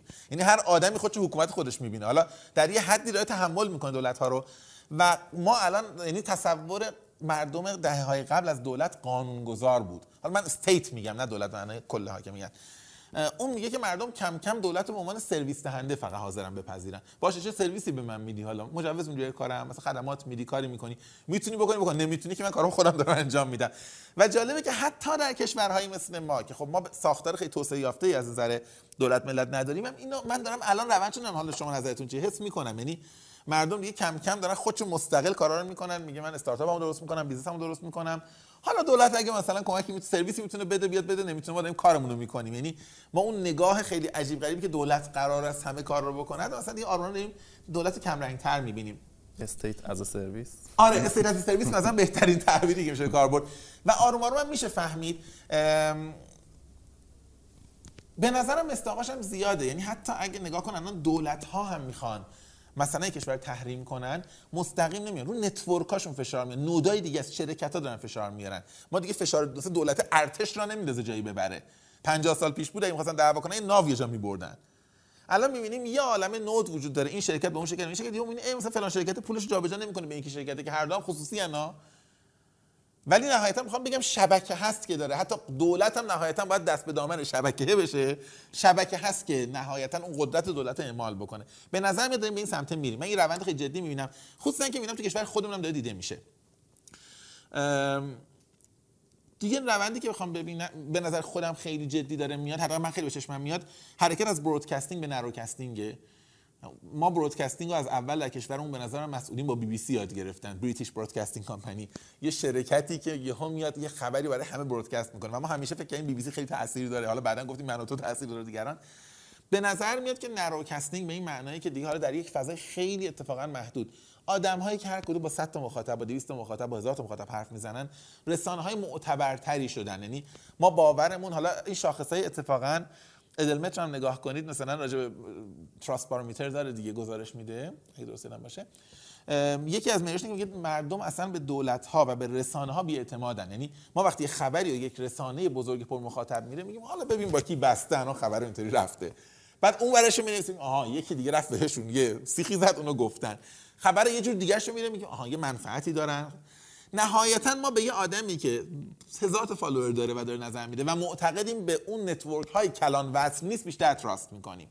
به نظر میاد که این قدرت narrowcasting ه که خیلی جدی میشه و به نظرم اگر دولت ها بخوان یا حاکمیت ها بخوان همچنان روی broadcasting بمونن و اون رو به عنوان قدرت جدیشون محسوب بکنن نه اینکه رلوانس از دست میدن. یعنی ظاهرا هیچ اتفاقی نمیفته ها. یه روز می‌بینن که یه, برن... یه شبکه‌ای هست داره برنامه پخش می‌کنه هیچ تأثیری هم جا نداره. می‌دونی؟ بدون اینکه اتفاق عجیبی افتاده باشه ایستگاه هست رادیو تلویزیون برنامه هستن نمی‌دونم 10000 نفر کارمند هستن همه چی هست. حتی تلویزیون تو خونه روشنه. ولی مثلا داره برای سر و صدا استفاده میشه. این طرف میگه صدا تو خونه باشه ساکت. من خودم تلویزیون تو روشن می‌کنم که خونه ساکت نباشه. خبرم از تلویزیون گوش نمیدم. خب این خیلی خطرناکه اگر جدی نگیرن به نظر دولت ها و از یه طرف لایه ریزترش هم دیگه خودتون بهتر می‌دونید. تو business هم ما داریم استفاده در micro influencer ها می‌بینیم. یعنی دیگه یواش یواش از mega influencer ها دارن فاصله می‌گیرن. یا بالا یارو یه میلیون follower داره اصلا بهش تبلیغ هم من خاصیت نداره. من به 10 تا follower ی که هر کدوم مثلا 100 هزار تا 10 تا اینفلوئنسری که هر کدوم 100 هزار تا follower دارم بدم خیلی خیلی بیشتر نتیجه می‌گیرم. احتمالاً بهتر از من بدونید که آمارش هم دیگه ریخته همه جا که چقدر اثر بخش داره. اینجام داریم به narrowcasting می‌رسیم. دیگه یه account دو میلیونی انقدر credit نداره که یه آدمی میگه یه account مثلا 200 هزار تایی دارم 20 هزار تایی دارم 2000 تایی دارم. به نظر من داره trend میشه و ما باید بپذیریم که دیگه در راستای همون node شدن network شدن است یعنی یه عالمه node ریز داریم تا یک کسی که بالا بشنوه دستور بده. هر دوتاش decentralize شدن بود. به آره من اصلا فکر می‌کنم آره من فکر می‌کنم اتفاقی که داره کلا میفته. از این جنسه.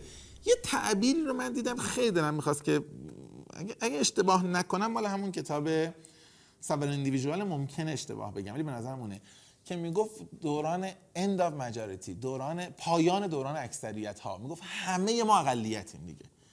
یعنی انقدر پخش شده هر کی نگاه می‌کنه یه گروه کمیه. بعد توشون هم گروه های کمتر پخش شده دورانی که یک اکثریتی بخواد یه حرفی رو تحمیل کنه دیگه داره تموم میشه اکثریتی وجود نداره. همه در اقلیتن. با هر کیم حرف می‌زنیم که حیف که ما تو جامعه زورمون نمی‌رسه ما یه گوشه ای هستی کسی دیگه نمی‌دونه بگه ما که خب خیلی زیادیم و دیگه حرفمون داره پیش میره می‌دونی؟ و این به نظر یک روند کلیه. این مثلا روند جدی می‌بینم. یه ذره تو ایران بعضی از روندها رو می‌بینم دیگه. mega trend البته تو ایران میشه همچنان این لغت میشه به کار برد. global trend نیست ولی mega trend هست. به نظر رشد فردیت آدما برای فرد بودنشون ارزش قائلن. قربانی شدن فرد در برابر جمع انقدر توجیه پذیر نیست مثل گذشته و آدما انتظار دارن حقوق فردیشون در واقع تامین بشه و اگر هم این کارو می‌کنن به عنوان انتخاب فردی بهش احترام گذاشته بشه نه به عنوان خدمت عجیب جمع. من انتخابم این بوده برای جامعه وقتمو می‌ذارم. و به عنوان انتخاب فردی احترام بهم بذارید و خوشحال باشید ولی نه به خاطر اینکه دارم خودم فدای جامعه ای می‌کنم. من فکر می‌کنم باز راجع زنان اتفاق خیلی خوبی تو این چند دهه افتاده. نظر- من قشنگ مگا ترند میبینمش؟ یعنی یه جمعیت 50 درصدی که هی بیشتر و بیشتر و بیشتر داره دیده میشه. و اتفاقا اینکه هر چقدر موانع درست میشه هیچ تأثیری نداره در این ترند. این واقعا مگا ترنده یعنی تو نگاه می‌کنی هیچ کس هیچ جا نمی‌تونه این روند رو تغییر بده. و بی ارزش شدن مدرک ها که به نظر من خب در کشور ما مسئولین خیلی کمک کردن بهش. یعنی نهادهای مختلف عمومی خصوصی یعنی یه روشه یه وقت هست باید بشینی مثلا 20 سال بحث فلسفی کنی که مدرک بی ارزشه به دنبال مهارت. یه وقت میگی باشه خب ما اصلا به 10 میلیون نفر دکترا بدیم به 20 میلیون نفر لیسانس بدیم. هر کی هم هر چی خواست به هر کی خواست بده می‌دونی؟ هر کی هم تهموندن بود یه ام بی یا دی بی ای بهش میدی که بتونه حداقل دیگه کسی از این دربار و از این بارگاه ناامید برنگرده. کمک بزرگی کرد که دیگه ما اصلا مدرک رو جدی نگیریم. اینا مثلا خب آقا دکتر فلانی میگه حالا دیگه دکتر فلانی دیگه. به قول دوستی می‌گفت من تاکید می‌کنم رو لیسانس هم به خاطر اینکه لیسانس اصالت داره تو این کشور. می‌دونی؟ یعنی بالاتر من شده. به نظر من trend خوبیه. در برای کسانی که دغدغه آموزش دارن بی ارزش شدن مدرک. مستقل از اینکه با چه انگیزه ای بود با چه رویه ای بود و آیا delivery تو پخته بود یا شانسی اتفاق افتاده عمدی بود یا نه به نظرم میوه هاش میوه های خوبی برای کشور ماست. دیگه واقعا ما هممون داریم به مهارت ها به توانمندی ها به competency ها به شایستگی ها نگاه می‌کنیم. این کاغذ پارهایی که روش نوشته لیسانس فوق لیسانس دکتر به نظر نمیاد دیگه کسی رو تحریک و ترغیب بکنه. حالا بحث چیز شد حالا مگا ترندا بود این خودت مثلا یه زمانی خیلی مثلا افراد رو ترغیب کردی که برن سراغ محتوا محتوا چیز آره. قطار توسعه محتوا و این چیزا. و همیشه یه سری چیزا رو یه زمانی می‌گفتی که مثلا با یه فاصله چند ساله مود می‌شد خیلی روی چیز. آیا الان پیشنهادی داری؟ این برمیگرده آره، فردی. دارم دارم دارم دارم دارم. structure. ببین من اگر من اگر روزی متمم نباشد که امیدوارم باشد. اگر روزی متمم نباشد من کار بعدی که برای خودم انتخاب می‌کنم فروختن ساختاره به چه معنا؟ میگم شما دوست داری مثلا چه موضوعی یه موضوع به بخوای یاد بگیری. مثلا چی نمی‌دونم یه موضوع من الکی بگید همین پیچیدگی. مثلا پیچیدگی یاد بگیری complexity رو یاد بگیری. من به تو نه برات کتابی می نویسم نه برات مقاله می نویسم نه هیچی. ولی 100 تا step هست بهت میگم. یک مقاله فلان. دو مقاله فلان جا. سه برو از سایت فلان یه چیزی بخون چهار کتاب فلان رو بخون پنج یه رو بس فیلم فلان ببین. این تمرین رو انجام بده آره سوال. همین الان که شما اینجا دوست منی هستید. مثلا فرض کن نه تو حوزه‌ای منو قبول دارید. مثلا تو همین پیچیدگی شاید اصلا که تو مذاکره یا هر چیزی. تو این لیست رو حاضری یواشکی بخری. یعنی من میگم public اعلام نمی‌کنم. چقدر پول میدی؟ من بهت این لیست دقیق فکر شده رو میگم که هیچ کدومش هم مال من نیست. من به نظرم این لیست مشتری داره. خب؟ و این یعنی structure یعنی content structure من فکر می‌کنم ما الان به خاطر فراگیر شدن content و محتوا ذات content ارزش از دست داده. و content structure ه که داره ارزش پیدا می‌کنه و حدسم اینه که business های آینده رو این ساخته میشه. جالب بود. آره. خیلی. ما خودمون رو متمما به خاطر همینه که داریم آروم آروم اگر نگاه کنید خیلی کم که ما از قدیم البته roadmap داشتیم از. قدیم آره چیز داشتیم. ولی خیلی جدی‌تر داریم رو structure کار می‌کنیم ما دیگه دغدغه سالهای بعد حالا من بهش میگم meta content به نظرم تعبیر غلطی نیست چون مکا- meta content content درباره content ه. اون لغتی که خودم در آوردم ولی به نظر لغت غلطی نیست. تو GitHub بودش آره آره. بود یکی. رفته بود آره، گفته آره. بود ب- اول فلان فیلم یوتیوب ببین بعد برو مثلا فلان ببین تو آدمه رو قبول بعد می‌دونی بعد آدمه رو قبول آره. داشته آدمه رو یعنی نهایتا این دیگه تقلید پذیر نیست. تو باید trust ت به آدمه باشه که اینو بپذیری. برند شخصی خیلی برند شخصی مهم میشه و بعدش هم من ممکنه بگم که باشه. حتی شاید این لیست رو من بدم به مثلا امین امین یواشکی رو سجاد. ولی اگر امین مشتری من یا مشترک من باشه من قول میدم که این لیست رو update و revise بکنم براش. لیست رو update می‌کنم نه content plus اینکه حتی مثلا من میام در کنارت باز هی بهت میگم اگه یه جای موندی مثلا آره. چیکار من این business رو می‌تونم تصور بکنم که اگر متمم به سمتش نره ببین واقعا خیلی من من ترجمه بود اینو نگه یک سوال نمی‌پرسی ترجمه صادقانه نگفتش خب اگر متمم به سراغش نرود من این business رو می‌بینم که یه سری از متممین قدیمی بیان بگم ما یه لیست از درسه متمم داریم. هیچ خاصیتی هم نداره. خود درسام دستمون نیست. برو account بخر خب؟ ولی به من یه پولی بده. من بهت میگم که از بین 11000 تا درس متمم اگر می‌خوای مثلا کارمند جدیدی مثلا ما قطعا کارو زودتر شما می‌کنیم ولی حالا رو موضوع دیگهش کارمند جدید سه ماه اولته. بیا من برات 85 درس متمم. این ترتیب که من میگم بده. عدد کمی هم بده. من 10000 تومن بده. مثلا همین الان فرض کن. ولی من بهت میگم که 85 تا بخون بقیه 11000 تا نخون. این value داره یه business کاملا یعنی میشه بله. کنار متمم سوار شه. می‌دونی چی میگم؟ و به نظرم مشتری داره. و ما هر چقدر جلو بریم انقدر جهان بزرگیه ما نمی‌تونیم market رو بگیریم. فرض کن من رو متمم در یک سال آینده برای شما 300 تا meta content عرضه کنم. هنوز شما می‌تونی 500 تا آدم دیگه پیدا کنی با 500 سوال متفاوت که شما کنی برای کنی. و احتمالا اگر بتونی چهار تا resource دیگه غیر از متمم بشناسی دیگه عالی. میگی ببین من پیشنهادم اینه برو account متمم بخر account H بخر کتاب فلان فلان اینا مثلا بهت میگم. با این ترتیب تو اگه اون ستا رو بخری اینقدر به من پول بدی که من بهت guide بدم؟ خب و اینو تو دنیا فهمیدن. من فکر می‌کنم اینستاگرام با همین ایده اومد guide درست کرد. یعنی آقا content رو همینطوری هوری بریزی تو account درست نمیشه. ولی به خاطر اینکه هنوز تقاضا درست نشده و user هنوز ارزش structure نمی‌فهمه این feature استفاده نشده. یعنی اینستاگرام هم به نظر من تلاش خودشو کرد ولی نتونست. یه ذره type user اینستاگرامی اصلا انقدر عمیق فکر نمی‌کنه که شاید سریع متوجه بشه. می‌دونی؟ ولی می‌خوام بگم دیگرانم دیدن. این نیست که من فقط بگم و بقیه بگن غلطه. هر کسی به structure داره به نوعی فکر می‌کنه. من content struc... content structure آینده content می‌بینم. حداقل به 10 سال بعد. خیلی هم عالی. حالا آره، یه خورده من میگم جالبیش اینه که حالا آره.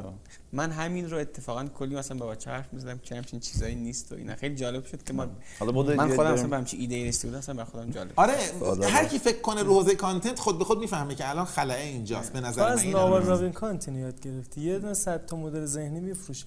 نه نه لینک میده دائمی نیست. آره بعد حالا این چند تا سوالی که مونده. ما ما اون وقت در متمم مزیت رقابتی مونه که می‌تونیم رایگان عرضه بکنیم چون خودمون داریم اون بر اکانتش رو عرضه می‌کنیم. ولی هیچ وقت نمی‌تونیم مارکتش رو پر کنیم. چون یه سرویسی میشه حتی رو یه سرویس. میشه آره.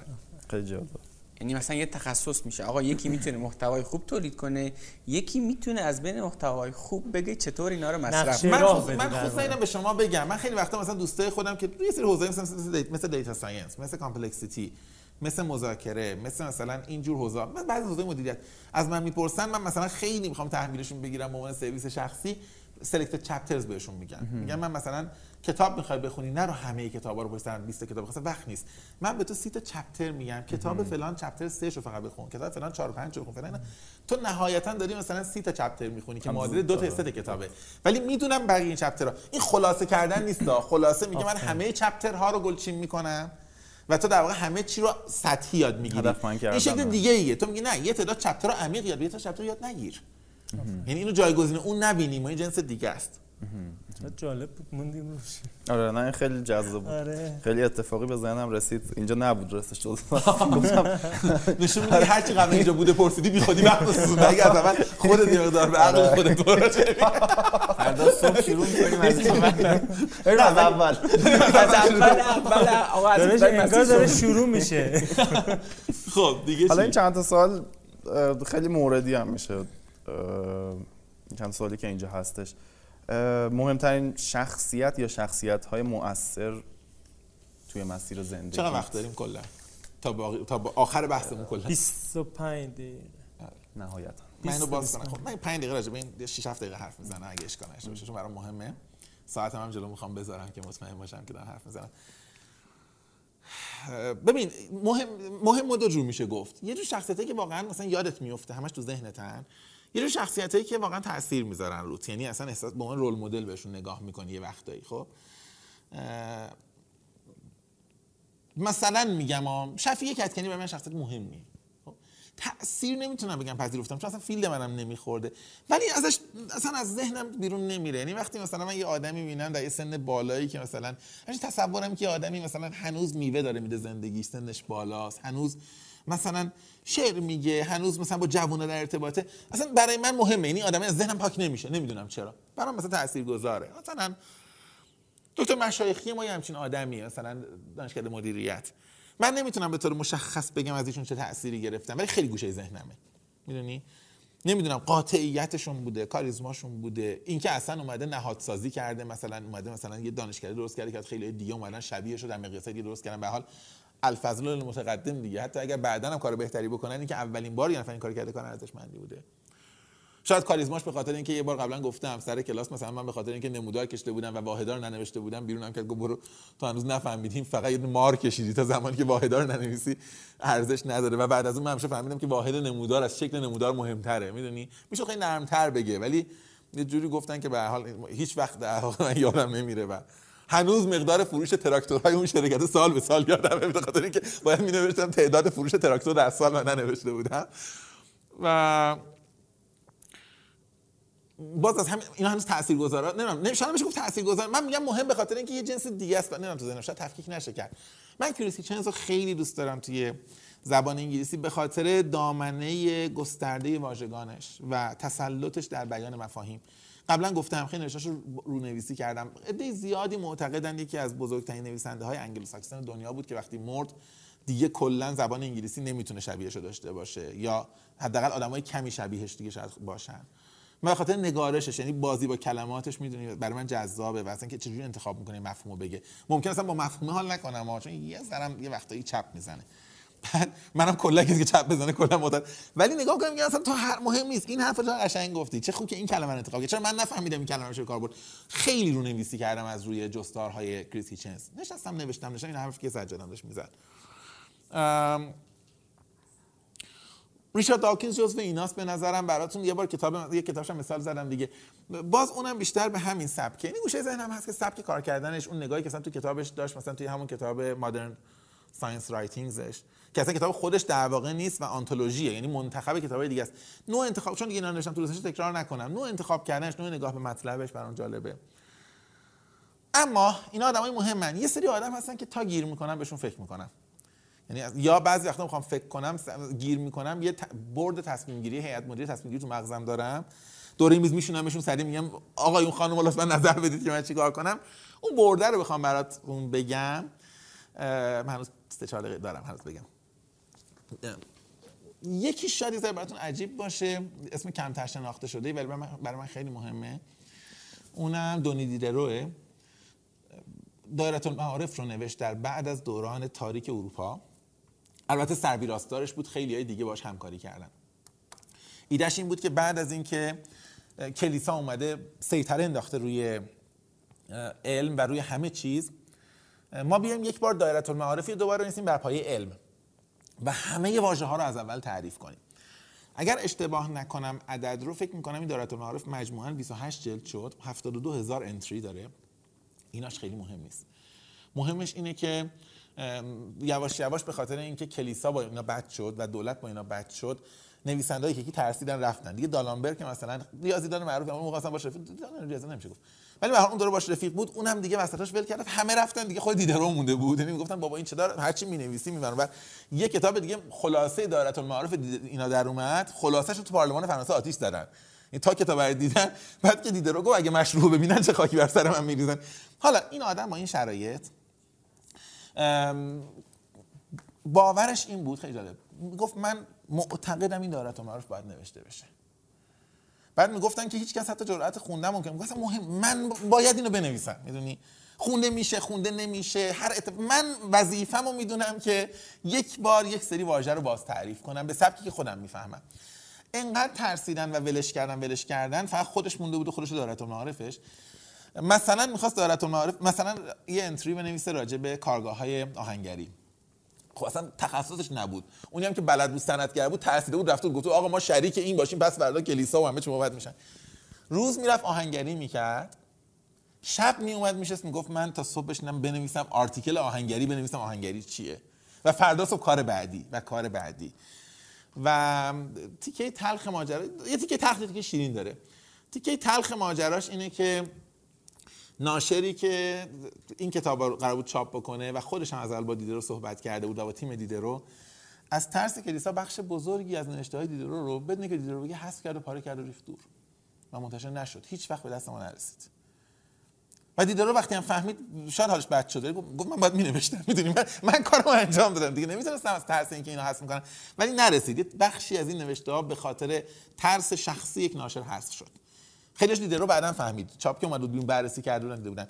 البته یه تیکه خوبم حالا زمانش بوده دیگه قصه ما نداره. کاترین کبیر بعدا که نشین رو سوخته بود گفته بود من کتابخونه‌تو می‌خرم ازت ولی امانت دست خودت باشه. و یه مدت به عنوان کتابدار بهش پول می‌داد. اگر اشتباه نکنم دیده رو بیناییش دیگه اون مقطع انقدر کامل نداشت دیگه. و دیگه شبها و روزا کار کرده بود. من دیده رو برام عجیبه به خاطر اینکه عمل بر کاری می‌کرد که باور داشت مستقل از نتیجه. می‌دونی؟ و جالبه که از زمان زنده بودنش هم نه اینکه مشهور نبود مشهور بود ولی انقدر شناخته نشد که بعدا. و بعدا هم آدمای کمی هستن که این دایره المعارف خونده باشن. ولی دیده رو خیلی جالبه. دیده رو خود این کار الگوه. یعنی اصلا 28 جلده رو نه کسی خیلی ها ندیدن نمی‌دونن تو خود من نمی‌دونم توش چیه. ولی مهم نیست. این آدمه به خاطر کاری که کرده و هیچ کس نمیخوندش الگوه. به خاطر استقامت بر کاری که معتقد بود درسته. می‌دونی؟ من یه وقتایی که انرژی کم میارم به دیده رو فکر می‌کنم و به نظرم خیلی آدم عجیبی بوده برای من. و نیچه رو خیلی دوستش دارم حالا خیلی زیاد. هزار علت سبک فکر کردنش فلسفیدن با پتک به قول خودش. سبک فلسفه بافتنش و فلسفه گویش با داستان. مثل مثلا کتاب چنین گفت زرتشت. در شرایطی که دیگران خیلی سعی می‌کردن خیلی متنای سنگین بگن. و تعبیری که ویلدورانت راجش به کار برده همیشه من تو ذهنم هست. وقتی صحنه آخر نیچه تعریف می‌کنه که خب نیچه نیچه دوستای خوبی داشت دیگه. در یه مقطعی دیگه از انظار دورش کردن. وقتی اینا به فروپاشی روانی رسیده و ظاهرا در روزهای آخر انقدر به هم ریخته بوده که با آرنج انقدر رو کیبورد پیانو میکوبیده کیبورد خورد شده و جمله آخر ویل دورانت توی کتاب لذات فلسفه اینه که نبوغ برای کمتر کسی تا این حد گران تمام شده است. میشه برای من نمی‌دونم جذاب همیشه برام جذاب بوده. به نظرم جرأت داشت به چیزایی فکر کنه که خیلی جرأت نداشتن فکر کنم و در حرف زدنش نگاه نمی‌کرد مخاطب چی دوست داره. و براش مهم نبود داره مخاطب زمان خودش حرف بزنه.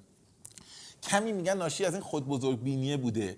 ولی مثلا بارها می‌بینید تو کتاب Ecce Homo یا همون اینک آن انسان بارها میگه. میگه که زمان من نرسیده. من برام مهم من حرفم برای آیندگان می‌زنم. می‌دونی به مخاطب نگاه نمی‌کنه. به حرف خودش فکر می‌کنه. میگه حرفم من می‌زنم. حرف باید در بستر زمان مخاطبش رو پیدا بکنه. برخلاف الانی که ما تا حرف content میشه میگیم مخاطب رو نگاه کن. چی دوست داره؟ بردار persona ی مخاطب رو در بیار. خودتو به حد شعور مخاطب پایین بیار. همونو بگو که حال کنه برای کار پیش بره. می‌دونی؟ من برام یه وقتی الگو بوده. یعنی وقتی احساس که اگه یه چیزی گفته شه و احساس می‌کردم که شاید مخاطب نداره. می‌گفتم مثلا بزرگان این کارو کردن. ما کوچکان چرا نکنیم می‌دونی؟ دنیل دنتو خیلی دوست دارم. خیلی زیاد به نظرم یکی از آدم سر... یکی از سرمایه هایی که اگر بمیره یه حفره در دنیا ایجاد میشه که شاید به این زودی پر نشه واقعا. نگاهی که به خداگاهی داره آگاهی داره اراده آزاد داره جبر اختیار داره برای من همیشه الهام بخش بوده دنیل دنت. نیل پستمن رو خیلی دوست داشتم از بچه بودم بچه که بودم نه مثلا از وبلاگ تو فورگت سال 84 از نیل پستمن نقل می‌کردم. هم کتاب زندگی در عیش مردن در خوشی هم بعدا تکنوپولی. نیل پستمن یه حرف خیلی قشنگ زد که همیشه به نظر من نیل پستمن اگر امروز زنده بود با وجودی خیلی سال مرده هیچ تعجب نمی‌کرد از دیدن چیزایی که امروز وجود داره. چون همیشه حرفش این بود که می‌گفت من تلویزیون رو وقتی می‌بینم این وسیله وسیله اینترتینمنته و مثال می‌زد می‌گفت می‌گفت ذات تلویزیون سرگرمیه. و می‌گفت شما اگر یک کشیش بیارید در تلویزیون بگید که بیا تبلیغ مذهبی کن اون نه مؤثرترین قسمت انجیل که سرگرم کننده ترین قسمت انجیل رو خواهد خواند. با وجود اینکه وظیفش تبلیغ دینه ها ولی میگه مردم باید سرگرم شن و باید دقت کنن چون ممکن کانال رو عوض کنن. پس من یه تیکه تعریف کنم گوش بدن و من فکر می‌کنم امروزی که سوشال مدیا اومده اوج این اتفاقه. یعنی ما انقدر ما حتی الان می‌خوایم حرف بزنیم یه جای گوشه ذهنمون هست که مخاطب خسته نشه بهتر نیست سویچ کنیم. حالا این مطلب درسته مهمه ولی نکن. من هر وقت که در ذهنم یک لحظه نگران اینم که شاید این مطلب عمیق و خسته کننده میشه و مخاطب ول کنه یادم میفته که الان نیل پست من داره یه جایی تو قبل لبخند می‌زنه. می‌دونی؟ میگه شما هم گرفتار این بازی شدید. دوستش دارم خیلی دوستش دارم. شریعتی در این مقطعی بوده که گفتم. و پیتر دراکر. من واقعیتش پیتر دراکر خیلی برام رول مدل بوده به خاطر اینکه مدیریت بلده خیلی بلد اصلا دانشمند چی بوده؟ معلوم نیست. مثلا آقا ایشون HR بلد بود منم مثلا راجعش حرفم زده. مثلا marketing راجع marketing یه حرفایی زده. میگه خب مثلا استراتژی استراتژی اصلا چی بلد بوده؟ خب؟ ولی کلا آدمی بوده که یه حکمت مدیریت داشته. و من در پیتر دراکر اینو می‌بینم که واقعا این خرد کردن مدیریت تخصص ها مشکل ماهاست. وگرنه می‌شود مدیریت اون یک حکمت عمومی دید. هرچند می‌دونم خیلی علم تخصصی شده و قطعا لازمه ولی در حد کارهای روزمره می‌شود بهش نگاه کرد. و یک دقیقه دیگه سری کوتاه بخوام بگم دراکر یه درس دیگه هم برای من داشته. اونم اینه که ما خیلی وقتا مدیریت رو دوباره داریم کشف می‌کنیم. یعنی حرفهایی که مثلا 20 سال پیش 30 سال پیش گفته شده ما به خاطر نخوندنش یه نفر دیگه میاد دوباره اینو به ما میفروشه و ما فریب می‌خوریم. من خیلی از کتابای پرفروشی یعنی تو مدیریت می‌بینم تو کسب و کار می‌بینم یک جمله دراکر رو گرفتن دوباره اومدن نوشتن. ببین مثلا من این جمله رو قبلا با هم دیگه با دور هم بودیم براتون مثال زدم. میگم که جمله دراکر اینه که هدف یک business اینه که مشتری بسازد. to create the customer. و در ادامهش میگه تو و مشتری رو حفظ کنه maintain کنه یعنی این میگه فکر کنم. مشتری نمیگه مشتری رو بیابد مشتری رو بسازه. اصلا نگاهش بعد ما اصلا میگیم با هیجان میگیم استیو جابز کلی سال بعد خب. استیو جابز گفت مشتری اصلا نمی‌دونه چی می‌خواد. من می‌دونم چی می‌خواد. پس من به بازار عرضه می‌کنم مشتری بفهمه. خب. این حرف البته ارزشمنده که استیو جابز گفته و البته ارزشمنده که بهش در این مقیاس عمل کرده. ولی این حرف حرفی که مدت ها پیش دیگران گفتن و تلخ ما دیر کشفش می‌کنیم. اینکه نه تو مشتری رو نست... مشتری پیدا نکن. تو ایده اگر داری محصول مشتری بساز. مشتری قانع کن که این لازمه. من فکر می‌کنم حتی معلم معنی داره یه جاهایی. تو فکر می‌کنی این دوره مفیده؟ خب. نگو که مردم نمیپسندن مردم نمی‌خوان مردم نمی‌دونن نیاز دارن. بخشی از وظیفه معلم اینه که شاگرد رو بسازه. بگه من به یک روشی قانعش می‌کنم که این موضوع رو یاد بگیرن فکر می‌کنم بلدن من نمیگم همیشه ولی ما در مقاطعی گول زدیم آدم رو اینطوری. یعنی مثلا من باورم این بوده که تفکر سیستمی مهمه و دیدم که واقعا مثلا کسی نمیاد تو متمم تفکر سیستمی بخونه از قدیم. تعداد کمی میان به هر بهانه هر کی از هر جا آوردی یه کیش کردی برید تفکر سیستمی. چون من معتقد بودم که این درس جالبه که همه راضی ان یعنی الان که می‌پرسیم همه میگن که مثلا چه درس خوبی بود چه خوبی که وجود داره. ولی تقاضا اولش نبوده. هنوزم کسانی که تو متممیان تقاضا یکشون خیلیاشون نیست. من میگم این وظیفه ماست. ما نگیم که خب نمی‌خواد دیگه. آقا مشتری مداری. من نه مشتری مداری نیست. ما اگر تعهد داریم به دیولپمنت آدمی و این آدم نمی‌دونه که دیولپمنتش این لازمه وظیفه ماست. حتی اگه حالش یه ذره بد شه حتی اگه یه ذره نق بزنه. حتی ذره بعضی وقتا به ما مثلا میگن آخه یه جایی نامربوط شما باز لینک دادید به تفکر سیستمی ما حواسمون پرت شده. اینقدر ما میگن. اصلا مهم نیست. ما میشنیم ما, ما می‌دونیم داریم چی کار می‌کنیم و باید انجامش بدیم. ما وظیفمون ساختن دانشجوه نه الزاما یافتن دانشجو. می‌خوام بگم هنوز دراکر تک تک جمله هاش می‌تونه مستاق داشته باشه با وجود اینقدر زمانش گذشته. من دوستش دارم و دیگه ساکت بشم تا کتابی که این روزا بیشتر هدیه میدی. این سوالو بچه اینجا. ببین تا خیلی سخته. بیشترش کنم خدا بده برکت. مثلا برو 10 تا بتونن حرف بزنن. ببین من چند جو کتاب هدیه میدم. یه آدم طبیعتا خب؟ بذار ناشری بگم. من به آدمایی که یه ذره دوست دارن تاریخ معاصر رو بدونن خیلی وقتا کتابای سایان هدیه میدن. سایان خیلی وقتا داره کتابای یه سری کتاباش که حالا کتابای دایره معرف دیکی رو داره فارسی می‌کنه. ولی دایره معرف جنگش دایره معرف شخصیت های نظام. روایت نمیگم نمیشه هیچ وقت نگو بی‌طرفانه. روایت نسبتا منصفانه از زمان معاصر برای ما که در قحطی روایت منصفانه به سر می‌بریم. من خیلی وقتا کتاب سایان رو کادو میدم.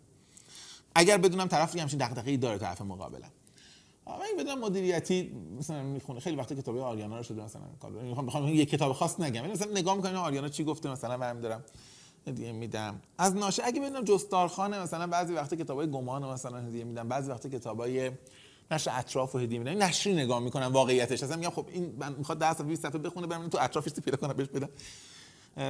ناشر دیگه خیلی زیاده. حالا من موردی میگم امیدوارم این معنی نیست که من یعنی حس نشه ناشر دیگه ای و من تو متمم دیدید ما کاملا همه رو میگیم. ولی الان اینا به ذهن من می‌رسه.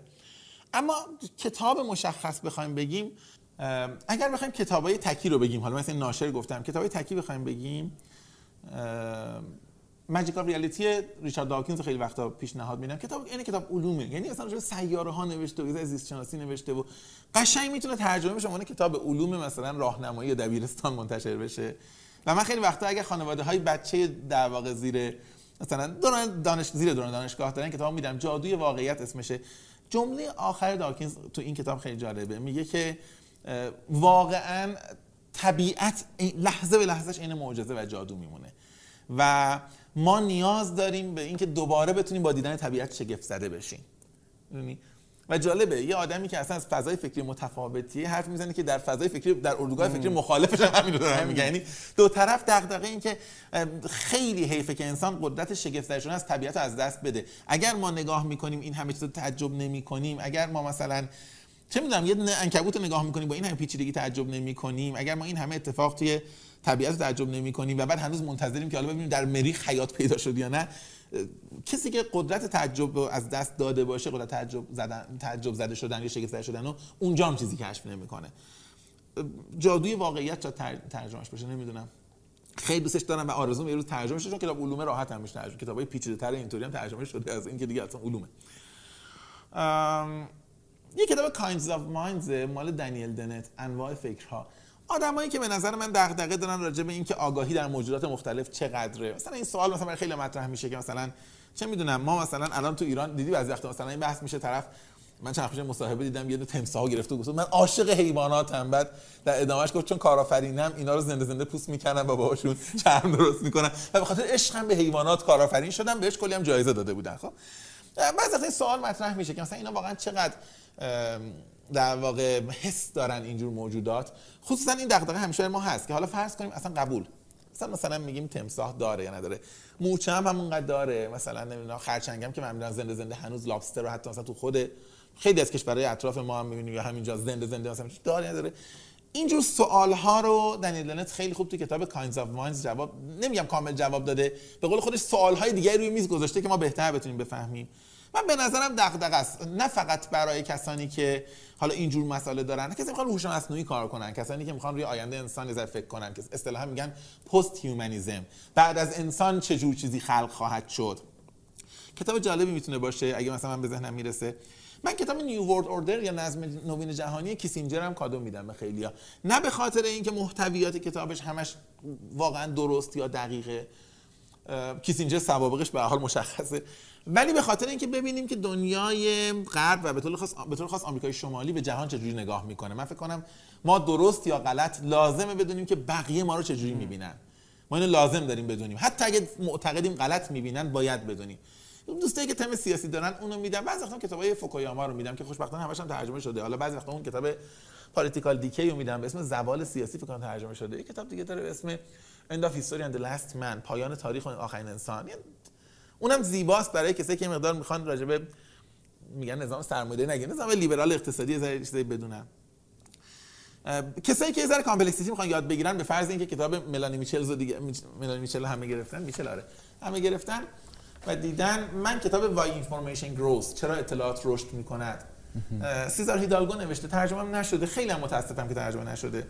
شاید شده باشه من یادم اشتباه بکنم نمی‌دونم شک کردم یه کتاب کوچیکیه. آره. ترجمه شده, آره. آره. ترجمهش ندیدم. ولی برای کتاب خوبیه. خیلی نگاه قشنگی داره. میگه اگر میگه دقت بکنید که این روزها business جهان در منابع خام نیست که حالا بعضی ازش به عنوان قدرت خام تعبیر می‌کنن. میگه فرق مثلا اپل اپل کار عجیبی نمی‌کنه. اپل همون مسی که مثلا وجود داره و پلاستیکی وجود داره دیگه. همین فقط مولکولا رو ترتیبشو جابجا می‌کنه و به تو به عنوان یک product جدید به عنوان محصول جدید میده. میگه اونایی که می‌تونن نظم بدن به مواد اولیه می‌تونن در واقع قدرت بعدی جهان رو داشته باشن قدرت فعلی جهان داشته باشن. و کتاب خیلی جاها هست برای کسانی که دوست دارن علاقه‌مند بشن به complexity به information theory ولی الان هیچی نمی‌دونن و میترسن سمتش برن. کتاب خیلی ساده است. دوستش دارم. قبلا پاراگ خانا رو کادو می‌دادم بعدش دیگه الان اخیرا دیگه همین Sovereign Individual رو کادو میدم. اسم نویسندش متاسفانه یادم نیست. انقدر وقت نداریم من سرچ کنم. و اون کتاب Modern Science Writing هم واقعا همون کتاب گفتم داکنز نوشته. هدیه به چند نفر دادم و آرزو دارم ترجمه بشه. ترجمهش ساده نیست به خاطر اینکه این اومده توی یه مدت نسبتا طولانی چند دهه بیشتر از یک قرن از علوم مختلف. مثلا یه تیکه از کتاب زیست شناسی آورده میگه اگه می‌خوای زیست شناسی یه تیکه متن بخونید که بشناسید این خوبه. اگه می‌خوای ریاضی بدونید این خوبه فلان. یکی باید ترجمهش کنه که تقریبا همین حوزه رو بشناسه. ولی واقعا آدم وقتی می‌خونه چکیده ای از نبوغ بشری در یه قرن اخیر یا یکی دو قرن اخیر رو می‌بینه و به نظرم اصلا آدم تو کتابخونهش داشته باشه و نخونه هم ثواب داره. یعنی که نگاه بکنی ممکنه منشأ خیر و برکت بشه. یعنی می‌خوام در این حد دیگه تبلیغ بکنم براش. همین اینا به ذهنم می‌رسه. مرسی. محمد رضا حالا چون بخش پایانی دیگه سوالا به هم خیلی ربط نداره سوال باقی مونده است. و یک سواله. امید در زندگی محمد رضا شعبانری چه معنایی داره؟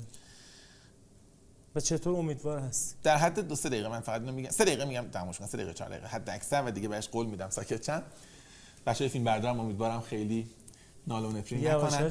ببین من امید رو امید رو به تعبیری که کریستوفر پترسون یا مثلا مارتین سلیگمن تو روانشناسی مثبتگرا میگن می‌فهمم. اونا یه توضیح خیلی مهم دارن. میگن امید بسته به موضوع تعریف میشه. این دامین اسپسیفیکه. تو نمی‌تونی بگی من کلا امیدوارم. خب؟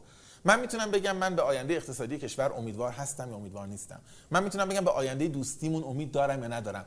من می‌تونم بگم این زندگی مشترک براش بهش امیدوار هستم یا نیستم. من می‌تونم بگم که به آینده کسب و کارم امید دارم یا ندارم. این وقتی میگی امید بگی درباره چه چه چیزی. بر این مبنا قاعدتا منم در یه سری حوزه ها امیدوارم در یه سری حوزه ها ناامیدم. خب؟ دلم می‌خواد از واژه خوشبینی استفاده کنم چون خوشبینی یونیورسال تره. یعنی کسی که میگه خوشبینم یا کلا خوشبین هست یا نیست یا خوشبینیش کم میشه زیاد میشه. خوشبینی به موضوع خاصی بر نمیگرده. من در خیلی حوزه ها امروز که با هم حرف می‌زنیم امیدوار نیستم. بدون اینکه بخوایم فهرست کنیم. اما خوشبینم. و خوشبینیم هم ناشی از اینه که احساس می‌کنم انتخاب درست انتخاب مفیدیه.